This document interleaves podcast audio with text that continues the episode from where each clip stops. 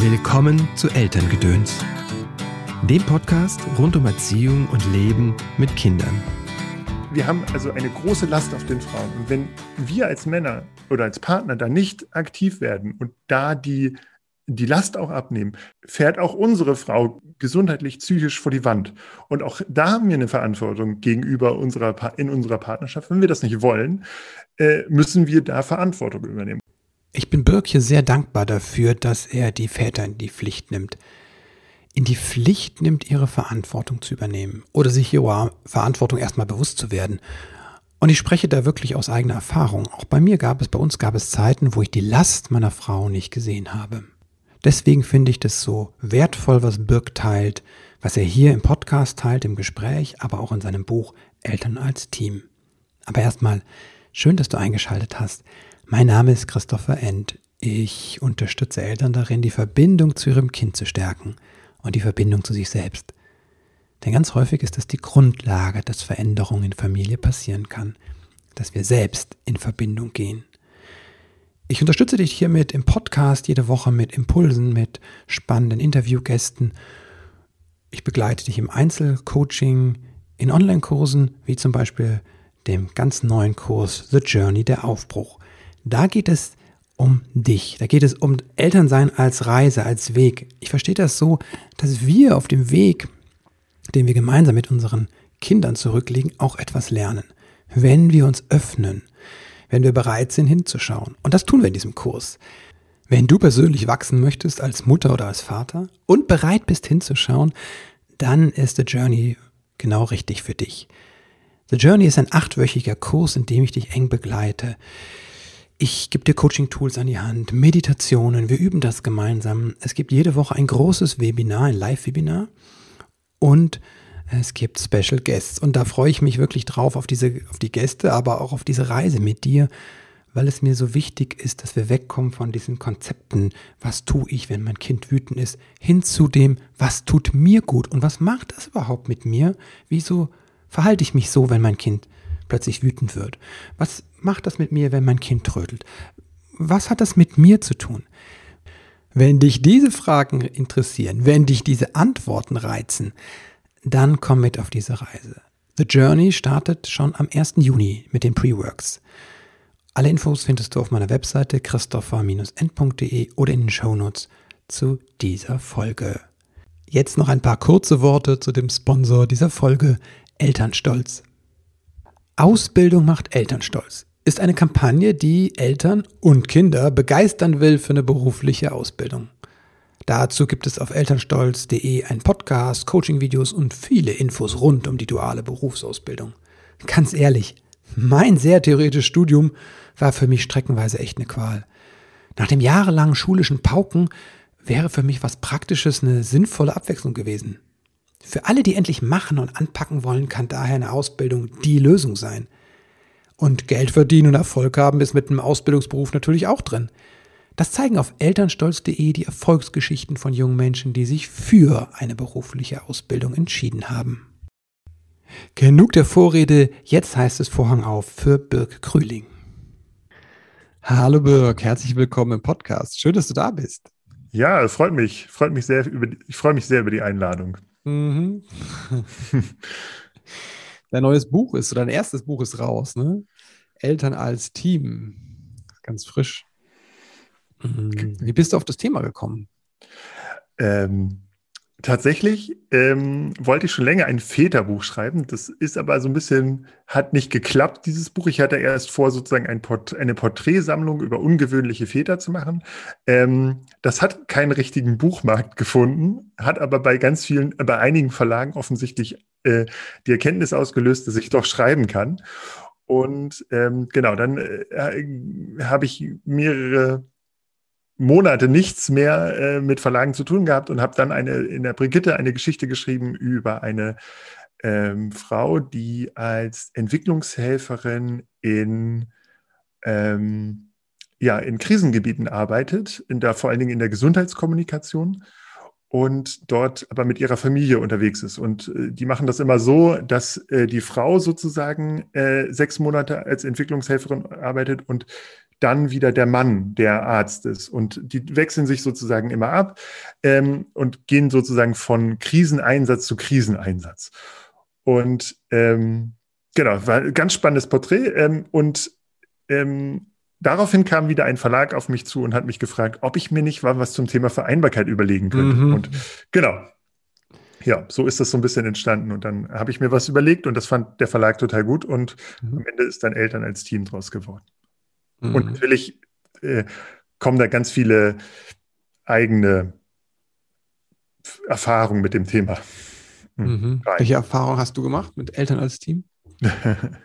naja, also ähm, ich glaube, erstmal ist es ganz wichtig, dass man Eltern als Team selbst lebt. Also ich glaube, so ein Buch, es geht ja um, um in dem Buch um, um vor allen Dingen auch viel um Gleichberechtigung in der Elternschaft und auch wie man das sich sozusagen gleichberechtigt aufteilt, Erwerbsarbeit, aber auch Care-Arbeit.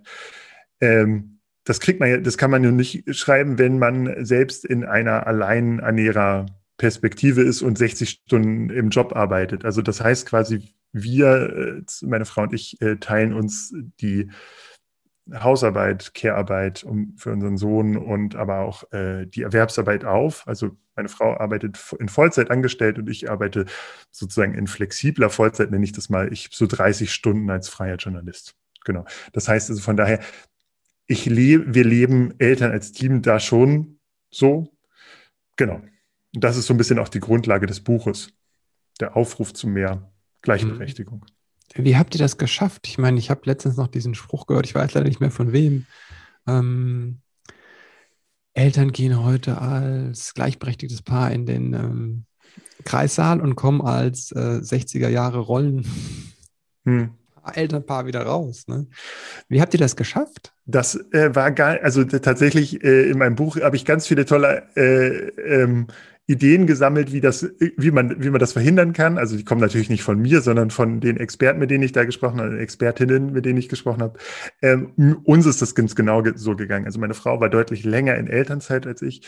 Ähm, ich habe auch, also ich habe quasi nach dem vierten, also seit, seitdem mein Sohn vier Monate alt ist, arbeite ich reduziert. Das heißt, ich war schon immer sehr relativ präsent.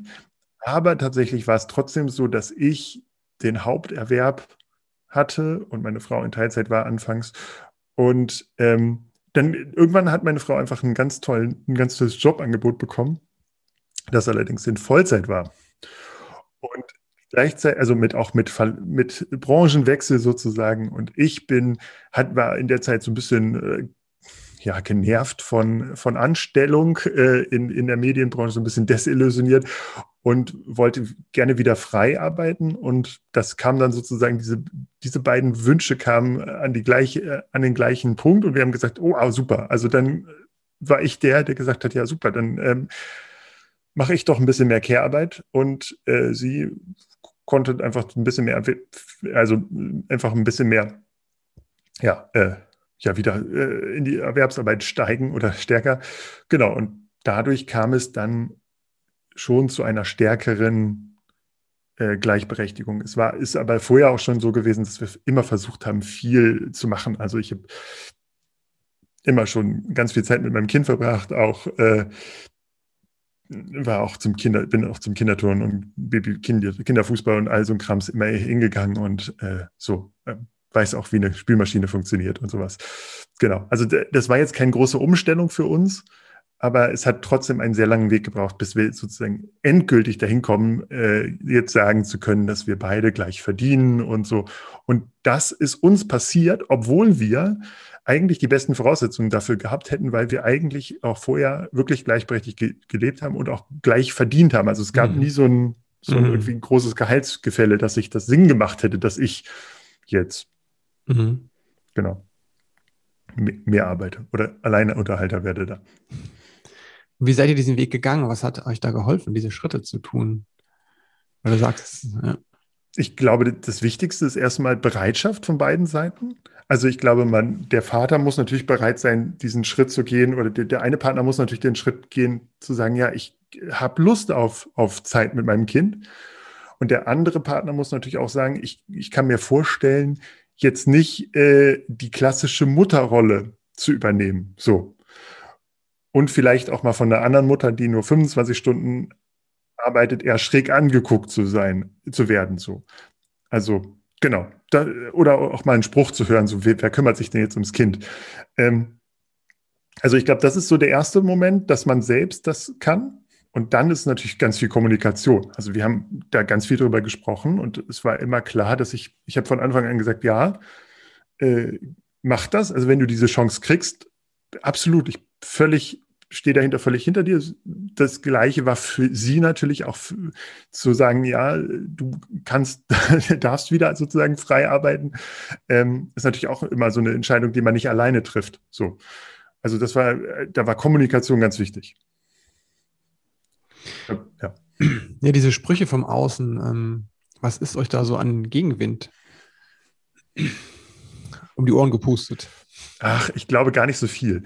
Also, Ach, interessant. Äh, also bei mir war es sowieso, mhm. ähm, das war das, also Väter haben es da, glaube ich, sowieso leichter. Also ähm, ich hatte keine, ich habe nie in einem klassischen Betrieb gearbeitet, wo, mhm. wo jetzt so äh, die knallharten Männer sitzen und äh, jetzt äh, da groß drüber debattiert wird. Ich war immer mhm. eher in Unternehmen oder in Agenturen oder Redaktionen beschäftigt, in denen sehr viele Frauen gearbeitet haben. Mhm. Da war das jetzt nicht so sonderlich äh, schlimm und man hat eher sozusagen äh, positive Bestärkung mhm. bekommen, mhm. dass, dass ich jetzt äh, in Teilzeit gehe. Ich hatte mal eine Chefin, die hat mich mal gefragt, äh, die hat mir mal gesagt, seitdem mein Kind da sei, wären meine Prioritäten anders. Und das würde mhm. sie spüren. Und ich wäre nicht mehr so 100 Prozent im, im Betrieb vom okay. Kopf her. Mhm. Ähm, sie war auch zweifache Mutter. Das war, also das, das waren so, so Momente, wo ich gedacht habe, okay, das ist schon, da, da hatte man eine andere Erwartungshaltung an jetzt einen, einen Mann. Aber sonst habe ich jetzt, habe ich jetzt äh, keine großen Diskriminierungen äh, erfahren. Meine Frau hat eigentlich auch relativ, sie wurde natürlich mal gefragt in der, in, bei ihrem neuen Arbeitgeber dann, ja, wer macht das, wie macht ihr das denn jetzt mit der Betreuung? Und dann war das aber auch schnell, relativ schnell abgefrühstückt, indem gesagt wurde, ja, das macht halt mein Mann. So.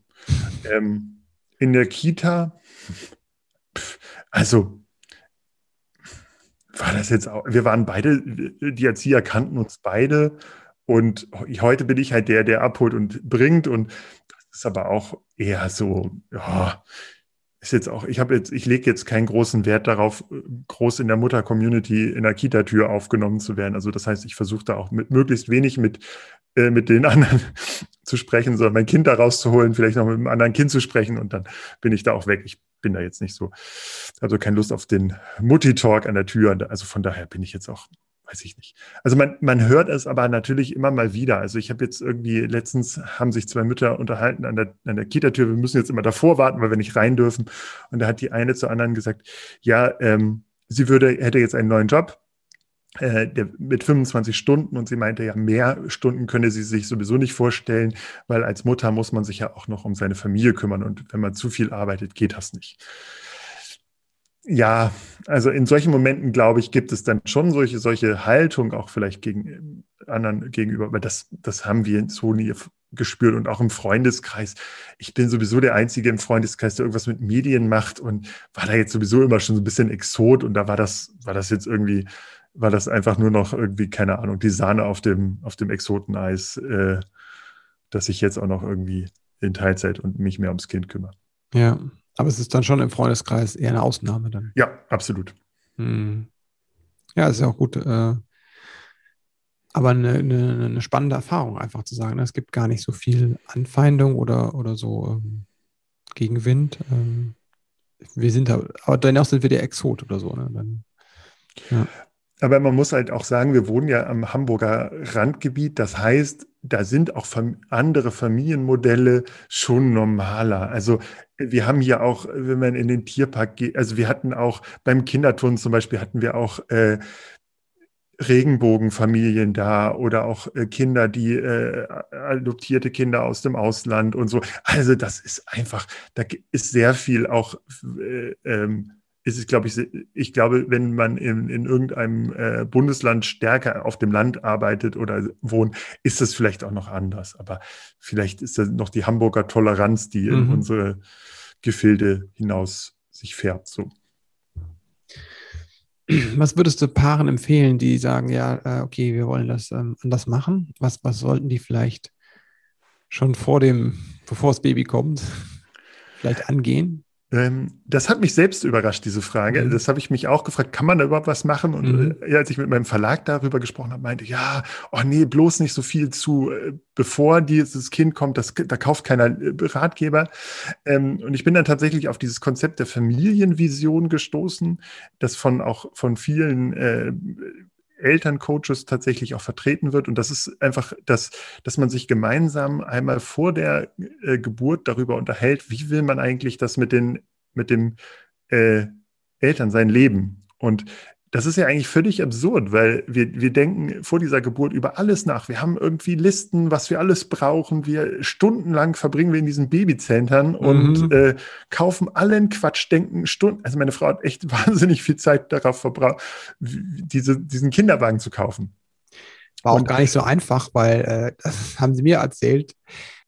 Es gab, der fragte mich, das ist die Anekdote, die ich ihm erzähle, der fragte mich den Babycenter, was für ein Auto ich fahre ich dachte mir nur so, der, was ist denn das für eine abartige Männerfrage, ne? So, ne?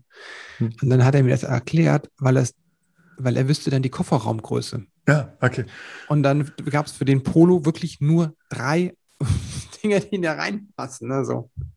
Also ne, es ist so, dieses, man, man macht sehr viel auf dieser technischen Ausstattungsebene, wird genau. sehr viel Genau. klassischerweise unterwegs gewesen. Genau. Und du empfiehlst eine Familienvision. Wie geht das? Genau. Und das ist einfach die erste, der erste Moment ist, äh, der erste Schritt ist, sich einmal selbst zu fragen, wie will ich eigentlich Vater sein? Also das habe ich tatsächlich gemacht. Ich habe ganz äh, so, so klassisch journalistisch angefangen, so Vätermagazine zu lesen und mir auch mal so einen Ratgeber zu kaufen und habe mich dann vorbereitet.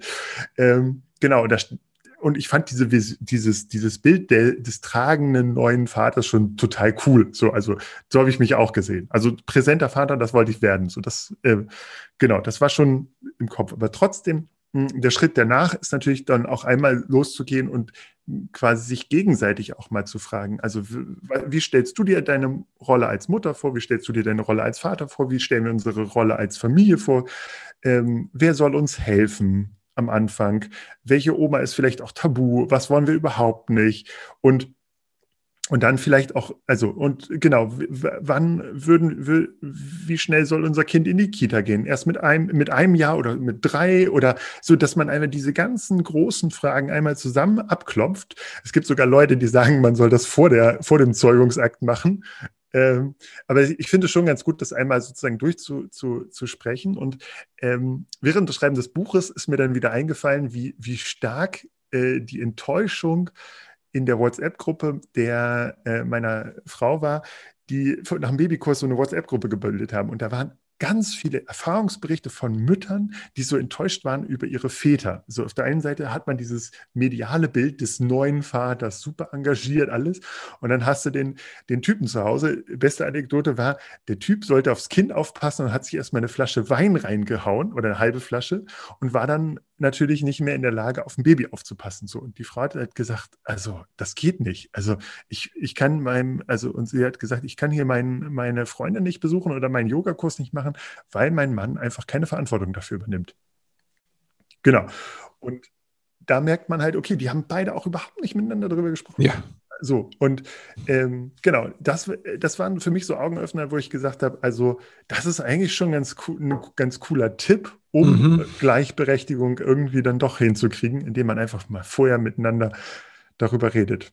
Ähm, genau, jetzt, äh, genau, kann man nicht, die Zeit kann man nicht zurückdrehen, aber hat ja irgendwie am Ende doch geklappt mit viel, ja, aber mit ein paar Umwegen. Aber ähm, das, wenn sozusagen äh, werdende Eltern das hören, es kann natürlich auch im zweiten noch machen. Es kann auch später noch machen, sich da viel drüber unterhalten. Aber das, diese Familienvision ist schon eine ganz coole Idee. Okay, das heißt, wenn, ihr, wenn du sagst, das Kind ist schon in den Brunnen gefallen, nicht, aber äh, das, das, ist schon da und äh, jemand ist nicht zufrieden damit, dass man sich einfach zusammensetzt und überlegt, wie wollen wir denn eigentlich leben jetzt? Ne? Also wenn dann die Frau häufiger diejenige ist, die nicht zufrieden ist, dann würdest du sagen, das macht auch durchaus Sinn nochmal. Ja, also man muss natürlich sagen, je länger das Ganze läuft, mhm. desto schwieriger wird ein radikaler Bruch. Also, weil, also zum Beispiel fehlt ja auch einfach diese, das Wissen. So, das, ähm, also wenn ich als Vater nicht aktiver Vater war und das sozusagen nur am Rande mitgekommen, fehlt mir das Wissen über den Kinderarzt, über äh, die Windelgröße, äh, die Kita, die, ähm, also so diese ganz, dieses ganze Basic-Wissen, das du brauchst, um Care-Arbeit leisten zu können. Und wenn ich das, wenn mir das fehlt und ich mir das sozusagen erst ran schaffen muss und dann noch mit meinen alten eigenen Rollenmodellen brechen muss, dann könnte das vielleicht ein bisschen schwierig werden. Also ähm, als wir sozusagen in diese Gleichberechtigung gegangen sind, haben wir davon profitiert, dass ich das schon alles kannte. Ich kannte die Kita, ich kannte, ich, äh, genau, ich war da so voll drin in diesem. Ich habe auch schon vorher viel Care-Arbeit gemacht. Hm. Würde dann einfach sagen, okay, ich habe an diesem, ich bin in diesem Punkt einfach nur noch mal einen Schritt weiter gegangen. Mm. So. Und aber wenn ich, wenn ich jetzt sage, oh, ich mache das erst mit nach vier Jahren äh, Vollerwerbstätigkeit mit 70 Stunden Woche, will ich plötzlich in Teilzeit gehen und den Haushalt schmeißen, krieg aber die Spülmaschine nicht an oder weiß nicht, wo die, wo die äh, Waschmaschine aufgeht oder so, dann wird es halt ein bisschen, also dann ist es nicht unmöglich, es wird aber schwieriger. Und deshalb okay. ist es äh, früh ins Gespräch gehen und immer wieder natürlich auch gucken. Also wenn ich erstmal eine Gleichberechtigung habe und im Gespräch bin, ist es natürlich auch viel leichter, auf eine, eine neue Situation zu reagieren. Also, äh, keine Ahnung, Frau kriegt halt den, das, den, das tolle Jobangebot oder das nächste Kind kommt an oder wir merken, es funktioniert doch nicht, dieses Modell, was wir gesagt haben. Wenn, wir, wenn man immer im Gespräch ist, wenn man eine Routine hat, auch auf Veränderungen, für Veränderungen immer bereit ist und gemerkt hat, okay, das hat schon mal geklappt, ist es immer leichter, als wenn ich sozusagen in, in einem festgefahrenen System äh, eine Vollbremsung mm. machen möchte. Okay, was mache ich? Äh, also je früher, desto besser und im Kontakt bleiben. Was mache ich, wenn es jetzt schon, schon ungünstig gelaufen ist und einfach wir da sehr in der Schiene drin sind? Und kann ja trotzdem sein, dass der Mann auch merkt, irgendwie vielleicht durch Freunde, dadurch, dass er liest oder dass er ja einfach merkt, oh Scheiße, ich habe die ersten vier Jahre meines Kindes eigentlich verpasst. Ich habe zwar jetzt viel äh, Erfolg gehabt im Außen, aber ich merke, mir fehlt was und ähm, Hast du da eine Idee, was ich, wenn, weil manchmal ist halt dann, ne, kommt das, ne? Oder es gibt eine, ähm, du machst eine Erfahrung vielleicht auch, ne? Äh, ähm, keine Ahnung, äh, Vorsorgeuntersuchung und der Arzt sagt dir, ja, das sieht aus, als laufen sie auf einen Herzinfarkt hin, ne? Und du ja. denkst so, scheiße, ne? Hm. Also da muss Mut, Mut zur, zum, zur Radikalität. Ähm, also muss man ja einfach so sagen, äh, das ist da. Auf der anderen Seite muss man natürlich sagen, habe ich die ersten vier, fünf, sechs Jahre verpasst meines Kindes, kann ich das nicht aufholen. Also es ist utopisch zu sagen, ich hole irgendwie Zeit mit meinem Kind auf. Wenn ich das verpasst habe, habe ich es verpasst. So. Weil jedes Lebensjahr mit einem Kind ist anders, jedes Lebensjahr ist wichtig und ich glaube, dass, dass je früher du vor Ort bist und je früher du präsent bist und du deinem Kind das Gefühl von Halt gibst, auch in schwierigen Situationen, desto enger ist die Bindung. Ähm, das wirst du noch viel äh, fundierter sagen können, als ich so aus meinem Bauchgefühl raus. Aber ähm, ich glaube, dass wenn du sozusagen präsenter Vater warst von Anfang an, hast du es sehr viel leichter, auch sozusagen bei deinem Kind zu bleiben. Und ich glaube, wenn du jetzt anfängst, irgendwie, wenn dein Kind schon am Rande der Pubertät ist, eine Bindung aufzubauen, könnte schwieriger werden. So. Und äh, aber sonst, ich kann immer nur zur Radikalität raten. Und äh, im Zweifel ist es ja auch so, dass es heute ja mediale Vorbilder gibt oder, oder auch genug Bücher von Vorbildern oder, oder äh, genau, wir haben das ja gerade bei dieser Aktion Vaterschaft des Meer gesehen. Das sind ja auch, äh, waren ja 30 Väter, an denen du, wir beide ja auch beteiligt waren, mhm. die man im Zweifel im Internet anschreiben kann und die man mal fragen kann, hey, wie machst du das denn eigentlich?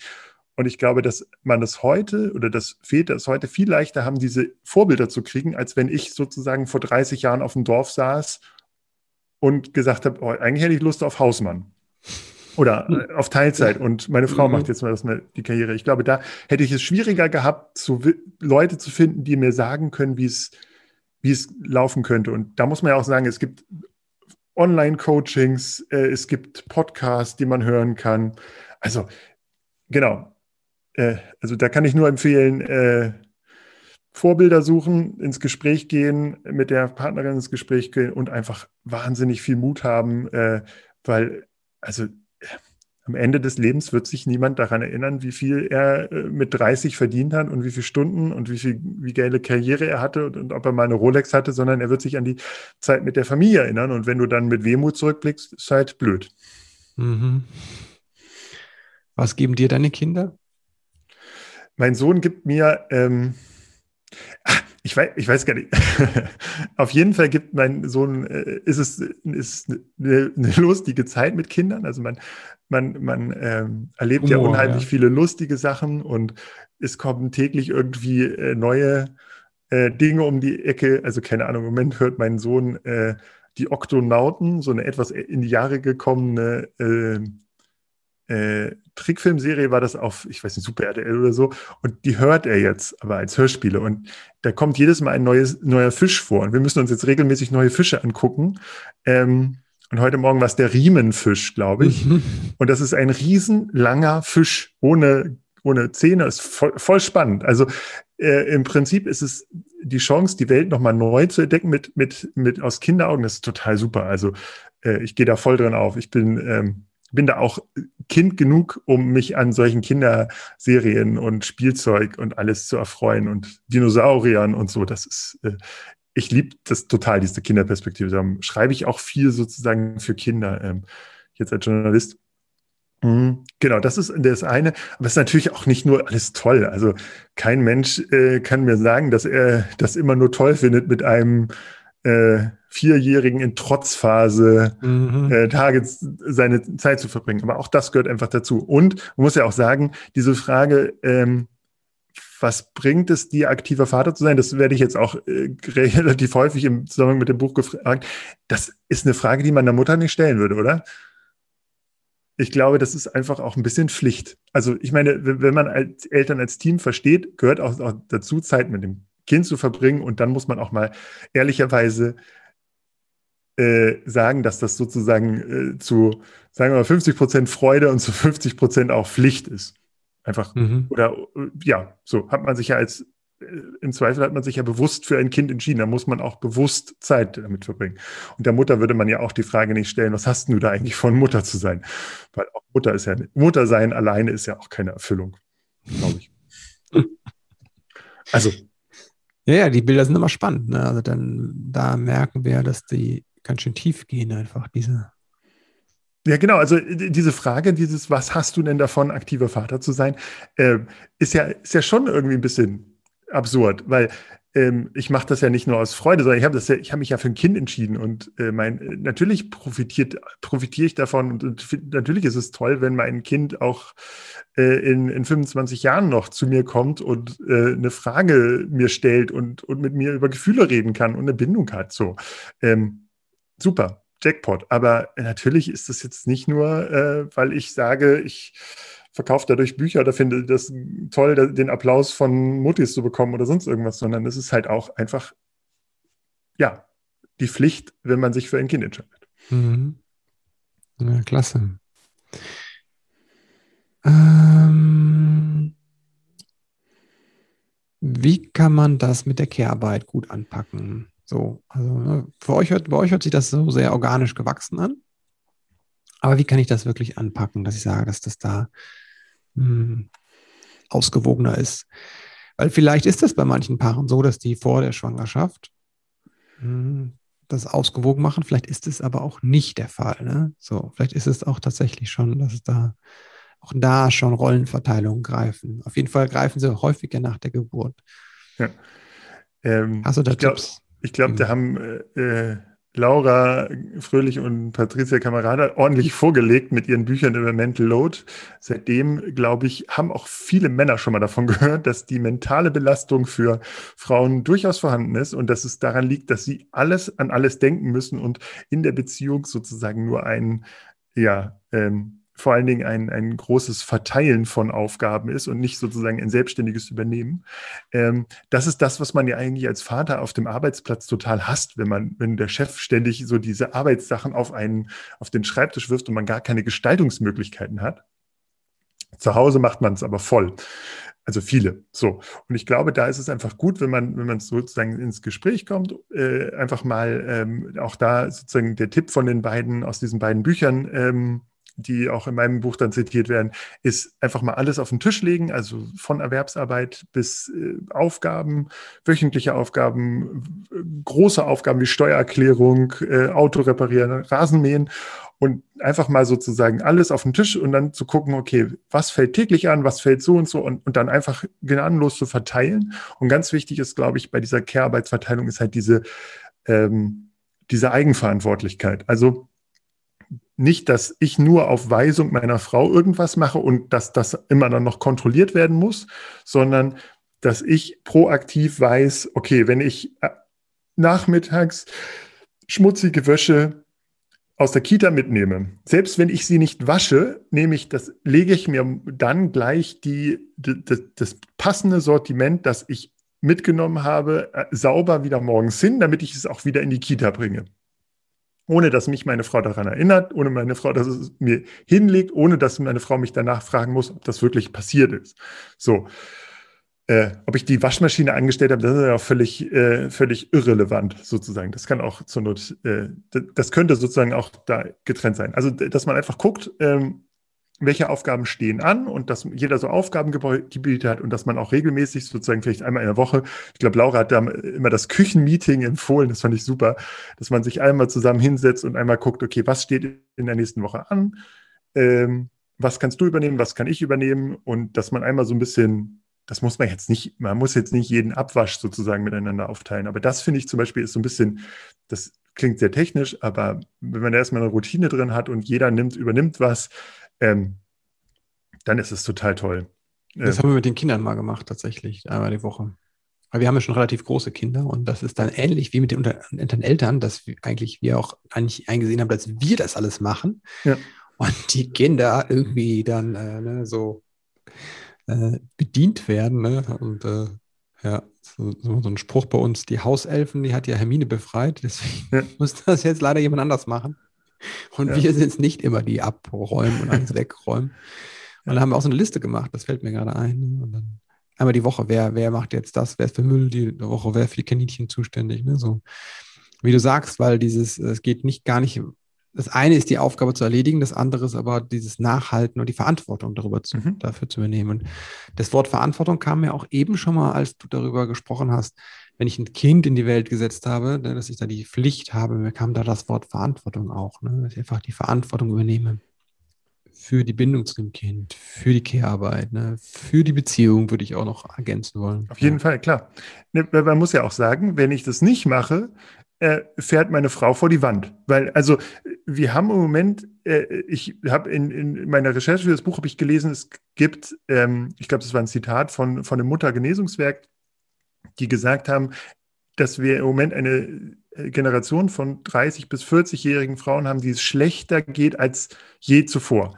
Weil da ist die Care-Arbeit, da ist dieses Streben nach der perfekten Mutter und obendrauf kommt noch die Berufstätigkeit, ja. weil wenn ich und, und alles diese, die, in, dieser, in diesem Dreiklang jetzt reibe ich mich auf. So. Und das wird durch toxisches Mutterbild von außen befeuert, durch die so, so, durch Social Media Kanäle, ähm, durch einschlägige Social Media Kanäle von den äh, coolen Influencer-Muttis, die, die alle perfekte gestylte Kinder haben, äh, alle sind sauber, da ist nie, gibt es keine Geldsorgen, man spricht nicht über Vereinbarkeit, so und, und man kriegt auch noch dafür äh, für so diese Hausfräulichkeit der 50er Jahre, also das tolle Backen, die saubere Wohnung, das vollkommen aufgeräumte Kinderzimmer, dafür kriegt man auch noch Applaus. Und ich glaube, Und das Ganze noch ökologisch korrekt, ne? Auch. Ja, ja, total. Äh, genau, alles aus irgendwelchen äh, Recyclingmaterialien. Ja. Genau. Alles do it äh, yourself, ja. Mhm. Genau. Und, und auch alles selbst gebastelt und so. Und sieht auch immer gut aus, das selbst ja, gebastelt. Diese, ne? und aufgeräumt ist die Wohnung und schick. Ja, ja. und äh, Genau, ich frage mich, wie die das hinkriegen. Kinder ja. wegsperren wahrscheinlich in der Zeit. Die kommen in den Schrank. Ähm, nee, aber das heißt, wir haben also eine große Last auf den Frauen. Und wenn wir als Männer oder als Partner da nicht aktiv werden und da die, äh, die Last auch abnehmen, fährt auch unsere Frau gesundheitlich, psychisch vor die Wand. Und auch da haben wir eine Verantwortung gegenüber unserer, in unserer Partnerschaft. Wenn wir das nicht wollen, äh, müssen wir da Verantwortung übernehmen und müssen auch da sozusagen wegfiltern. Und äh, das reicht nicht, äh, sein, sein, ähm, sein äh, seiner Frau alle zwei Jahre mal ein äh, Blumenstrauß. Ja, Blumenstrauß oder einen freien Abend äh, so, zu gönnen. Ja, Wellnesswochenende. Wellnesswochenende, genau. Ja. Also genau, auch da muss man sagen, also wirklich, das ist eine Verantwortung und ich glaube auch, dass man ähm, tatsächlich, wenn man das macht, das ist eine, wie du schon sagst, eine große ähm, äh, äh, Investition auch in die Beziehung, weil wenn es der Frau gut geht oder wenn es mir gut geht, geht es ja auch der Beziehung wieder besser. So, wenn man, wenn man die Kapazitäten hat für sich selber, äh, hat das positive Auswirkungen auf, auf die Beziehung. Und ich glaube, deshalb ist diese ganze Gleichberechtigung und so ist zwar anstrengender, man braucht mehr Kommunikation, es ist ähm, so, aber es ist eine wichtige Investition in die, in die, ähm, ja, in die in die Beziehung. Und das, da sieht, sieht man auch, das muss man auch, muss ich auch so im Freundeskreis sehen, dass da Eltern, die sich das schon ein bisschen mehr aufteilen, dass die auch leichter durch die Pandemie kommen als die Eltern, die klassische Rollen leben. Und da sind die Mütter wirklich auch, die gehen auf den Zahnfleisch und äh, haben körperliche Symptome und das sieht man auch wirklich. Also das ist, ja. Ja, da wollen wir nicht hin. Da wollen wir nicht hin. Nee, aber es ist ja, also so schwer ist, also im Alltag würde das vielleicht gar nicht so auffallen, aber in so einer Pandemiesituation, wo es sowieso noch, noch mehr Last auf der Familie liegt, sieht man das natürlich auch noch äh, wie durch ein Brennglas. Mhm. Das stimmt. Birg, vielen Dank für das, in, für den, für das Gespräch. Ähm, wo kann man sich mit dir ver, vernetzen? Ähm, im Internet. Richtig, genau. genau. Nein, also äh, genau, äh, ich, äh, ihr könnt einfach Birk Grüling äh, suchen und dann findet ihr mich irgendwie bei Facebook, Instagram, Twitter, LinkedIn, überall könnt ihr ähm, Kontakt aufnehmen. Ich kann gar nicht sagen, ich mache kein Coaching oder so, also auch das, was in meinem Buch steht. Ich sage euch aber auch gerne, äh, wenn ihr sozusagen eine konkrete Frage habt, an wen ihr euch wenden müsst oder welchen Podcast ihr hören müsst oder so. Ähm, genau, da ist, also genau, mein Buch ist einfach eine Sammlung von Ideen von anderen Menschen. Das steht auch in diesen, in den Kapiteln steht immer genau drin, wer es, wer da eigentlich der Ansprech, der richtige Ansprechpartner wäre. Genau. Ähm, aber natürlich könnt ihr mir gern schreiben. Ihr könnt mir auch mhm. gern schreiben, wie ihr das Buch gefunden habt. Super. Mhm, super, genau. Ja, danke dir, wie gesagt, für das Interview. Danke dir auch für das Buch. Ne? danke für die Einladung. Eltern als Team, Ideen eines Vaters für gelebte Vereinbarkeit, unbedingte Empfehlung. Ich möchte dir auch Danke sagen dafür, dass du einfach äh, ja auf die Weise, wie du es rüberbringst ähm, und äh, diese Instagrammer, die so perfekt sind, ne? also dich davon einfach da sehr viel ähm, Erd, erdnah, das, was du erzählst. Ne? Das ist viel, äh, das ist sehr, sehr greifbar, sehr, sehr einfach, glaube ich, umzusetzen.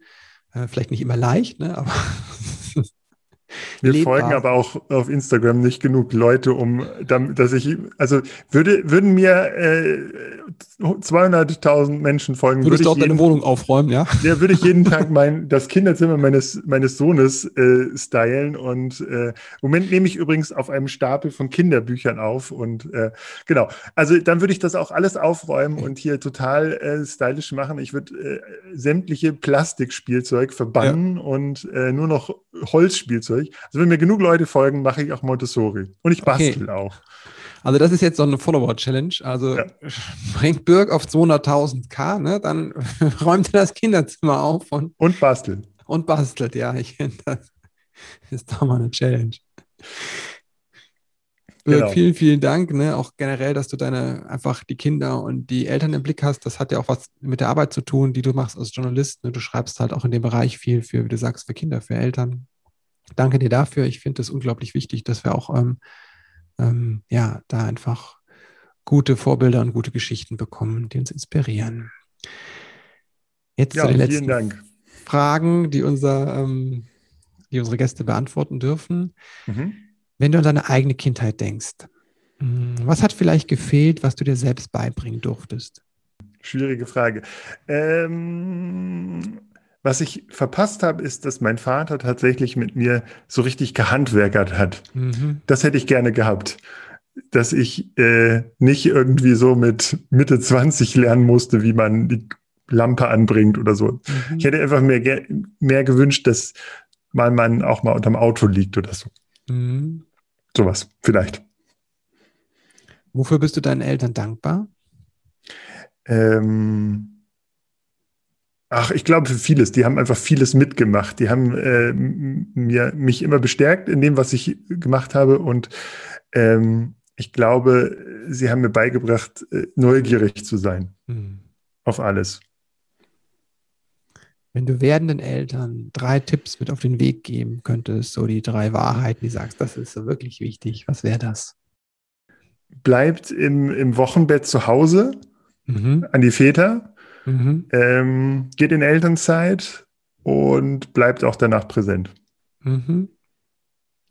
Bleibt im Wochenende zu Hause, es geht an die Väter und äh, geht in Elternzeit, geht, als, geht an beide wahrscheinlich und äh, genau Bleib präsent, geht auch an beide, vor allem genau. auch an die Väter. Genau. Dirk, danke dir. Alles klar. Mhm. Tschüss. Tschüss. Mir gefällt es total gut, dass Birk hier einfach auch Tacheles spricht und den Vätern sagt, hier Leute, ne, ihr seid jetzt dran. It's your part. Ne? Nimm deine Pflicht, nimm aber auch die Chance an, die in aktiver Elternschaft, Vaterschaft steht, liegt. Ja, das finde ich großartig. Danke dafür dir, Birk. Ähm, wer da mal rein in das Thema einfach reinschnuppern möchte oder damit starten möchte, Eltern als Team, das Buch, das richtet sich an Eltern, gerade so Schwangerschaft oder wenn ich überlege, ähm, ja, Eltern zu werden, in diesem Bereich, wenn ich anfange, da sind zum Start einfach viele, viele Tools drin. Übrigens bin ich auch äh, erwähnt, komme auch im Buch vor, bin ich auch Birk sehr dankbar dafür, der hat nämlich da viele Expertinnen und Experten befragt. Wenn du sagst als Vater, ey, das finde ich geil, ich möchte jetzt, ähm, hat mich überzeugt, ich weiß aber nicht genau, wo ich anfangen will, komm gerne in das Programm The Journey. Acht Wochen lang begleite ich dich bei deinem Weg. Das geht mir wirklich darum, jetzt nichts Vorgefertigtes abzuliefern, sondern mit dir ein Angebot zu machen, wo du schaust, wo stehst du und was von den Angeboten, die ich mache, kannst du nutzen? Und was passt auch zu deinem Weg? Wir, jeder von uns ist auf dem Weg, meines Erachtens, aber wir stehen alle auf verschiedenen Punkten, Startpunkten, Endpunkten, was weiß ich. Und da ist es einfach wichtig, sehr genau hinzuschauen, was brauchst du gerade, was tut dir gut. Das machen wir in diesen Kleingruppencoachings. Und natürlich auch ist es für Mütter. Und jetzt möchte ich dir einfach nur Danke sagen, dass du eingeschaltet hast, denn das zeigt mir, dass du im Leben mit deinem Kind etwas verändern möchtest. Und das bedeutet mir wirklich viel. Alles Liebe dir und einen wunderschönen Tag.